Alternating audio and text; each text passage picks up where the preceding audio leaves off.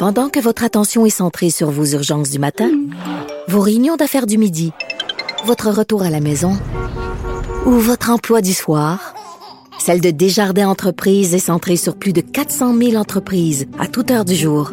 Grâce à notre connaissance des secteurs d'activité et à notre accompagnement spécialisé, nous aidons les entrepreneurs à relever chaque défi pour qu'ils puissent rester centrés sur ce qui compte, le développement de leur entreprise.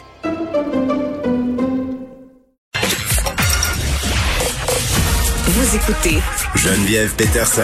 Cube Radio. Pornhub qui est à nouveau accusé de ne pas en faire assez pour empêcher la diffusion de pornographie juvénile sur sa plateforme. On en parle avec René Morin qui est porte-parole du Centre canadien de protection de l'enfance. Monsieur Morin, bonjour. Bonjour. Bon, quand même, là, cet article du New York Times qui fait grand bruit et avec raison, on parle d'exploitation sexuelle de mineurs euh, sur des plateformes de pornographie. Pornhub en est une.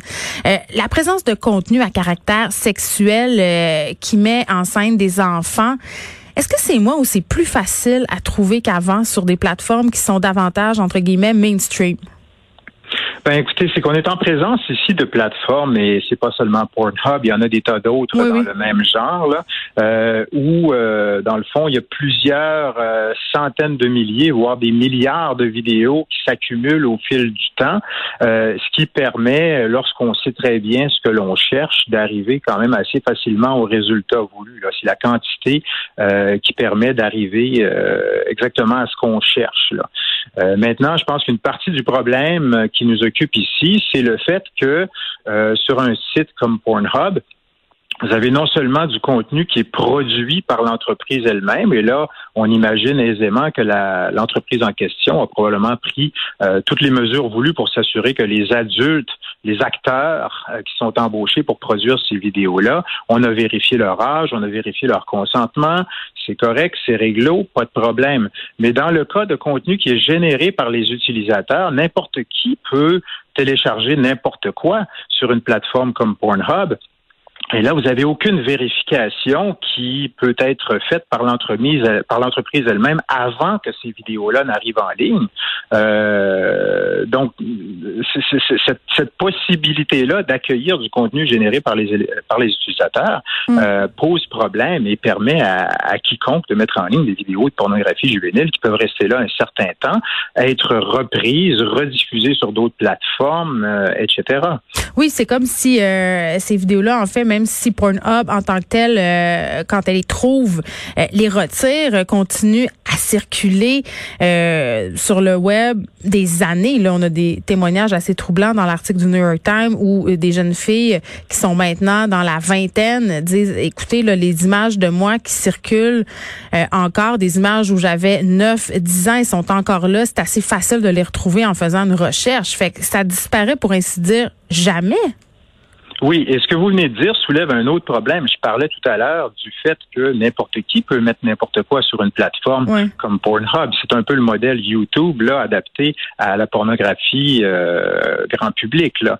Mais euh, que, à la différence de YouTube, ce que Pornhub permet aussi, c'est le téléchargement de vidéos euh, vers l'utilisateur. Non, seulement vous pouvez mettre en ligne du contenu, mais vous pouvez aussi prendre du contenu en ligne et le télécharger sur votre ordinateur. À partir de ce moment-là, Pornhub n'a plus aucun contrôle sur ce qui adviendra de ce contenu-là. Euh, vous l'avez sur votre ordinateur, vous pouvez le copier, vous pouvez le publier ailleurs, hmm. euh, et, et c'est ainsi qu'une même vidéo, une même séquence séquence d'images d'une jeune personne mineure peut se retrouver euh, à des milliers d'exemplaires euh, à la grandeur d'Internet. Là. Monsieur Moret, est-ce que du côté du Centre canadien de la protection de l'enfance, vous exercez une certaine vigile de ces plateformes-là? Oui, tout à fait. En fait, euh, on a une plateforme qui s'appelle Arachnid qui euh, parcourt Internet à la recherche euh, d'images euh, connues et qui serait en mesure de trouver des images connues qui se retrouvent sur une plateforme comme Pornhub. Cela dit, on travaille aussi avec des survivants, des survivantes d'abus pédosexuels avec prise d'images qui vont souvent passer par nous pour intervenir auprès de ces entreprises-là pour faire retirer des images d'eux-mêmes ou d'elles-mêmes parce qu'elles ont été incapables de le faire euh, les victimes par elles-mêmes. Hmm. Euh, souvent, lorsque les victimes s'adressent directement à l'entreprise pour faire retirer des images, euh, souvent elles n'auront pas de réponse ou parfois on va leur répondre, mais on va remettre en question le fait qu'elles étaient âgées ou non de moins de 18 ans au moment où les images ont été prises. Vous savez, lorsque vous regardez une image d'une jeune fille, par exemple, de 14, 15, 16 ou 17 ans, c'est très difficile de pouvoir confirmer hors de tout doute que la personne sur l'image a effectivement moins de 18 ans. C'est hmm. un problème non seulement pour des entreprises comme Pornhub, mais c'est un problème aussi pour euh, tous les acteurs du euh, du domaine et même nous à cyberred.ca qui faisons ce genre de, de vigie-là. Euh, donc, c'est pas évident. Une solution au problème ici, ce serait peut-être de, d'avoir un mécanisme de vérification d'âge euh, qui euh, permette euh, de faire en sorte que. Euh, on ait l'assurance que toutes les personnes qui figurent sur une vidéo sont effectivement âgées de plus de 18 ans et ont consenti à la diffusion de leurs images. Et ça, ben, ça peut difficilement se faire quand vous permettez à n'importe qui de mettre du contenu sur votre plateforme. Oui, puis bon, vous dites que vous traitez avec des victimes d'actes pédosexuels dans l'article du New York Times, là, euh, euh, des jeunes femmes témoignent, les conséquences pour elles ont été absolument désastreuses. on parle de tentatives de suicide ici, euh, de personnes qui ont jamais réussi à se scolariser pour plein de raisons. on a des témoignages de jeunes filles qui ont échangé des vidéos, des photos d'elles à des garçons avec lesquels elles avaient des relations amoureuses. Ces vidéos se sont ensuite retrouvées sur le site c'est un peu utopique de penser qu'on va, va mettre fin, entre guillemets, au sexting entre les adolescents. Donc, comment on peut s'assurer que nos adolescents, nos adolescents se retrouvent pas dans ce type de situation-là? Ben, vous l'avez dit, c'est pas une problématique, euh, c'est pas c'est pas un problème qui est facile à régler. On est en présence ici d'un groupe d'âge, euh, les, les, 14-17 hmm. ans là. Euh, bon, on est en présence d'adolescents qui cherchent à, à s'affranchir, à développer leur autonomie et qui, lorsqu'ils se retrouvent dans une situation embarrassante, comme euh, diffusion d'images à caractère sexuel d'eux-mêmes sans leur consentement, ils vont souvent avoir le réflexe de chercher à régler le problème par eux-mêmes. Mais quand vous êtes une jeune fille ou un jeune garçon de 13-14 ans et que vous mesurez une entreprise comme Pornhub, euh, on s'entend que c'est David contre Goliath ici. Là. Euh, donc, c'est pas nécessairement euh, un problème qu'on va pouvoir euh, régler facilement. Je pense que ça passe d'abord et avant tout par la responsabilité des entreprises. vous savez, dans l'article du New York Times auquel vous avez fait allusion, mm. On donne par exemple euh, deux cas concrets euh, d'une jeune fille de 14 ans et une autre de 15 ans dont les images se sont retrouvées sur Pornhub euh, sans leur consentement. Les individus en cause dans les abus qui ont été commis contre ces jeunes filles-là ont été arrêtés. mais Pornhub euh, n'a pas été mis à l'amende, euh, n'a pas été sanctionné. Ben c'est ça. Ils sont toujours en, ils sont toujours en train de se, trouver des raisons, de dire qu'ils font leur possible, mais en fait, ce qu'ils pourraient faire, ben ils ne le feront pas. Euh, René Morin, merci, porte-parole du Centre canadien de protection de l'enfance. Parlons de qu'est-ce qu'elles pourraient faire ces plateformes-là qui sont un peu toujours en train de se dédouaner en mettant des mécanismes qui est assez facile de contourner. Merci. On en parle avec Catalina Briciano, qui est spécialiste des transformations numériques, professeur invité à l'école des médias de l'UCAM. Madame Rousseau, bonjour. Bonjour. Bon, euh, c'est quand même un sujet assez complexe, la présence euh, de pornographie juvénile sur Pornhub. Puis l'idée là-dedans, c'est pas de dire qu'on doit fermer Pornhub. C'est pas l'idée euh, de dire que la pornographie c'est mal. C'est de dire que l'exploitation d'enfants, d'exploiter en fait des mineurs à des fins sexuelles sur ce type de plateforme-là, c'est inacceptable et ça a l'air de se faire par toutes sortes de façons détournées. ma première question, c'est est-ce que c'est possible de modérer autant de contenu là, Monsieur Morin? Nous l'a dit, ça fonctionne à l'aide d'upload, download. Pornhub, si moi je télécharge une vidéo, la plateforme a quand même un certain temps, met un certain temps avant de se rendre compte que la vidéo euh, est pas correcte. Après ça, je peux le télécharger. C'est quand même complexe. Ben, c'est très complexe. En fait, tout le nœud du problème se trouve là, effectivement, dans la non seulement la taille de cette plateforme-là, hmm. euh, qui est visitée quand même, qui est la dixième site hein, Pornhub le plus visité au monde, euh, près de 3,5 milliards de vues par mois selon euh, le journaliste Nicolas Christophe hmm. du New York Times. Mais effectivement, c'est 7 millions de uploads de vidéos quasiment par année. Donc, c'est ça le problème, c'est la nature de cette plateforme qui est une plateforme de contenu généré par les utilisateurs. Dans le fond, hein, c'est c'est un YouTube de la pornographie. Alors, là, ce qui arrive, c'est que, effectivement, non seulement c'est extrêmement complexe de modérer autant de contenu, des centaines de milliers d'heures de contenu qui sont uploadés par les utilisateurs, mais en plus, ce que je comprends, c'est que MindGeek, donc l'entreprise qui gère euh, euh, Pornhub, n'a aucun mécanisme pour vérifier l'âge ni l'identité des personnes euh, qui uploadent ce contenu-là, qui le mettent à disposition. Donc, pas plus qu'ils ont le mécanisme pour vérifier l'âge des personnes qui apparaissent dans les contenus qui sont téléversés par ces utilisateurs-là. Donc, ça, c'est un gros problème, cette incapacité, en fait, à contrôler et d'authentifier à la fois les utilisateurs qui mettent du contenu et ceux qui apparaissent à l'écran. Et puis, tu sais, euh, Catalina, j'ai envie de dire, euh, la possibilité d'arrêter, euh, justement, le download ou de contrôler mieux le download, ça impacte directement la capacité de monétisation de ces plateformes-là. Ça s'appuie là-dessus, le partage de contenu gratuit. Oui, tout à fait. Mais ça, je pense qu'on n'aura pas le choix. C'est la première chose que la plateforme pourrait faire, c'est d'interdire le téléchargement en mode local. Parce que il est là le problème. Le problème, il est que euh, une fois que euh, même si la plateforme est avisée, par exemple, d'un contenu illégal, c'est pas juste du contenu euh, indécent ou du contenu inapproprié. Non, ce sont des crimes d'exploitation mineure sont déjà déterminés et qualifiés comme criminels dans nos lois. Ok, donc c'est du contenu illégal qui circule sur ces plateformes-là. Et même quand Pornhub fait le travail en fait de les enlever, ce qui arrive, c'est que euh, le fait qu'ils permettent à leurs utilisateurs payants de pouvoir télécharger en mode local ces contenus-là, ben ça fait en sorte que ces utilisateurs-là peuvent euh, les remettre en circulation hmm. euh, dans l'heure qui suit. C'est sur Pornhub ou ailleurs d'ailleurs. Et c'est là que ça devient incontrôlable. Donc, ça, c'est la première chose. Il faut, euh, euh, tu sais, dans le fond, comment je vous dirais ça, Geneviève, là, on n'est pas pour donner les clés à la maison, euh, tu sais, de la maison aux voleurs, là, en facilitant la récupération de ces contenus-là par n'importe qui, qui aura ensuite la possibilité de les faire circuler. C'est ça qu'on fait. C'est ça qu'on fait en ce moment. Puis c'est difficile de c'est difficile de responsabiliser ces compagnies-là parce qu'ils sont toujours en train de se défiler en disant, écoutez, on a des algorithmes, on a des équipes de modération, mais force est d'admettre que ça ne semble pas tellement efficace.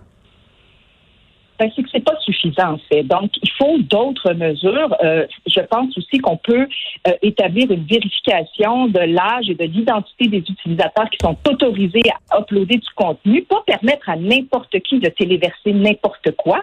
Et ces mécanismes de vérification, Geneviève, ils existent, ils deviennent de plus en plus sophistiqués. Les entreprises de commerce électronique, les banques, les laboratoires médicaux les utilisent. Ça se peut mieux authentifier et tracer des gens qui contribuent à des réseaux de contenu générés par les utilisateurs. Et oui, bien entendu qu'il y a beaucoup de gens qui vont plaider pour l'anonymat, mais je pense que quand vient le temps de faire circuler des contenus qui sont sexuellement explicites, ben clairement, il y a trop de risques et il faut mieux encadrer ça. Mais ça prend des humains, ça prend des humains pour encadrer ça, beaucoup d'humains. Ben, c'est-à-dire, il y a beaucoup d'humains qui doivent être mis à disposition, évidemment, pour modérer. Ça prend aussi euh, une révision, évidemment, euh, de notre appareil législatif et réglementaire. Dans beaucoup trop de cas, en ce moment, la loi, euh, autant au Canada qu'aux États-Unis, en fait, exonère ces types de plateformes-là de toute responsabilité pour des contenus qui sont mis en circulation par des tierces parties. Donc là, ça aussi, c'est le nœud du problème, ce qui fait que même lorsque nos policiers font un excellent travail d'être capables de tracer euh, ces types de contenus illégaux sur ces plateformes-là, ben, très souvent, ils n'ont pas les outils réglementaires ou législatifs pour pouvoir agir. Euh, je pense aussi qu'on pourrait considérer euh, mettre en place euh, des, des, éléments, des mesures beaucoup plus dissuasives, euh, des peines que le législateur, moi je suis pas avocate, là, jugera comme adéquates, mais mm. je pense que tous les joueurs qui sont dans la chaîne de circulation de contenu d'exploitation sexuelle d'enfants d'âge mineur devraient être tenus responsables. Je pense à, à ceux évidemment qui produisent ces contenus-là, aux utilisateurs qui participent activement à leur circulation, aux dirigeants d'entreprises comme Pornhub ou imputabilité. tenus personnellement responsables. Mhm. Mais j'irais même jusqu'à dire même les services de carte de crédit qui autorisent les transactions parce que on s'entend ici, là, on parle pas de contenu qui limite la liberté d'expression, là. On parle d'actes qui sont déjà considérés, donc, comme on disait tantôt, comme criminels par nos lois. Donc, euh, puis c'est pas seulement l'exploitation sexuelle des mineurs, mais la diffusion, par exemple, d'actes sexuels de personnes qui n'ont pas consenti à la diffusion de ces contenus-là, ça fait partie de ça aussi. Mais essentiellement, euh, je pense aussi que euh, on doit faire preuve socialement. Vous savez quoi, Geneviève? Je suis tentée aussi d'interpeller, en fait, les utilisateurs euh, et les clients de ces entreprises-là. Euh, pense qu'il y a beaucoup, beaucoup, beaucoup de ces utilisateurs-là, d'entreprises comme YouPorn, RedTub, Pornhub, name it, là, qui, euh, comment dirais-je, ne savent pas que ces contenus-là sont sur la plateforme, ne les cherchent pas et ne veulent surtout pas les voir. Oui, sauf que là, avec tout, tout, le battage médiatique autour de cette histoire-là, ça devient de plus en plus euh, difficile à ignorer, puis le pouvoir est entre nos mains, au sens, au sens propre comme au sens figuré. Mais ça, c'est important de se le rappeler.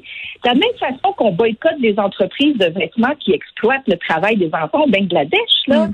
pourquoi, comme client, comme cliente de ces entreprises-là, on ne pourrait pas justement leur exiger euh, un meilleur contrôle donc mm. des contenus euh, qui sont illégaux sur ces plateformes-là? Mais pour arriver là, Geneviève, il faut qu'on dé déstigmatise la pornographie. Faut qu'on la rende plus socialement acceptable aussi, plus positive, plus inclusive. Puis là-dessus, on a un énorme travail d'éducation sexuelle à faire. Catalina Briceno, merci, qui est spécialiste des transformations numériques, prof euh, aussi invité à l'UQAM. Euh, puis Madame Brisseno, ce qu'elle dit, c'est vrai. Là. pour s'attaquer à ce problème-là, il faut déstigmatiser la pornographie. Et je parlais euh, à un moment donné avec Anne-Marie Lozic, euh, ici à ce micro. Et on parlait de la pornographie féministe. Et elle m'avait dit quelque chose que j'avais trouvé euh, vraiment très, très pertinent. Et je pense que ça s'appliquerait aussi ici. Il m'a dit, vous savez, si les utilisateurs veulent s'assurer qu'il n'y a pas de contenu problématique sur les plateformes qu'ils ou qu'elles consomment, que la porno euh, qu'on regarde, si on veut, correspond à certains standards. C'est-à-dire que les acteurs, les actrices sont bien payés, que les conditions de tournage euh, sont favorables, que ça se passe dans le respect, dans le consentement, qu'on n'est pas justement des mineurs qui se, ramassent là, euh, qu'on n'ait pas des vidéos où des gens, en fait, ne sont pas consentants, n'ont pas consenti à voir leur image montrée, qu'on n'ait pas des vidéos, on a des enfants carrément qui sont victimes d'exploitation sexuelle. si on veut éviter tout ça, le meilleur moyen, c'est de payer pour sa pornographie. Mais le problème, c'est qu'on nous a habitués à la gratuité. On nous a habitué à avoir justement le plaisir au bout des doigts en cinq minutes. Ça coûte rien. Tu t'en vas sur ces sites de streaming-là, tu regardes ce qui fait ton affaire. Basta, t'oublies ça, tu t'en vas. Mais il va falloir l'attaquer le problème là où ça fait mal, l'argent. Et vraiment, les initiatives qu'on voit en ce moment euh, de grandes compagnies de cartes de crédit qui finalement n'ont plus le choix là. Parce que ça fait des mois, ça fait des années que ça se parle des contenus problématiques qui sont sur ces plateformes-là. Ça fait des années aussi que les gens qui sont dans l'industrie de la pornographie le crient, le hurlent. Ces plateformes-là ont fait du mal aux conditions de travail des acteurs, des actrices qui œuvrent dans le domaine de la porno parce que, évidemment, ces sites de streaming-là, c'est gratuit. Euh, des compagnies s'en servent pour faire leur promo, mais il y a plein de téléchargements illégaux. Il y a plein de matériel qui se retrouve là, qui viole les droits d'auteur. Et là, en plus, on a des vidéos avec des enfants, des viols, des filles qui ont des sacs de plastique sur la tête.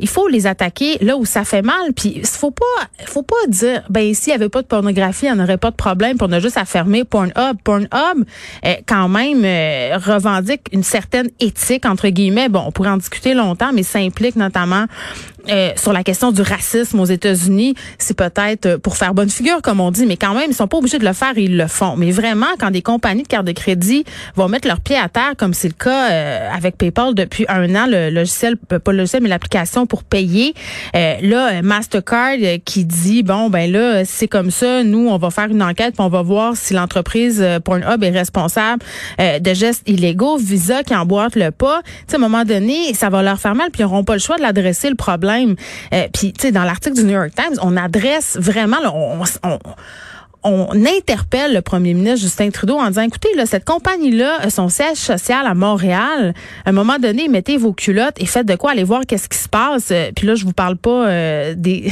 des allégations de fraude entre guillemets fiscale. Hein, le Pornhub qui a des bureaux dans MindGeek plutôt qu'il y a des bureaux dans plusieurs paradis fiscaux du monde. En tout cas, tout ça, là, tout ça, un beau ménage euh, s'imposerait parce qu'à un moment donné, à force d'être éclaboussé comme ça par des scandales, je veux dire, on parle de crimes contre des enfants, on parle de de pornographie juvénile, euh, c'est clair que ça va avoir des impacts euh, sur leur image et ils n'auront pas le choix d'agir. C'est dommage à dire, mais c'est ça. Puis en même temps, on est rendu là, on est rendu à se dire, ben écoutez, si vous n'êtes pas capable de faire le ménage sur vos plateformes, ben nous on n'ira plus sur vos plateformes.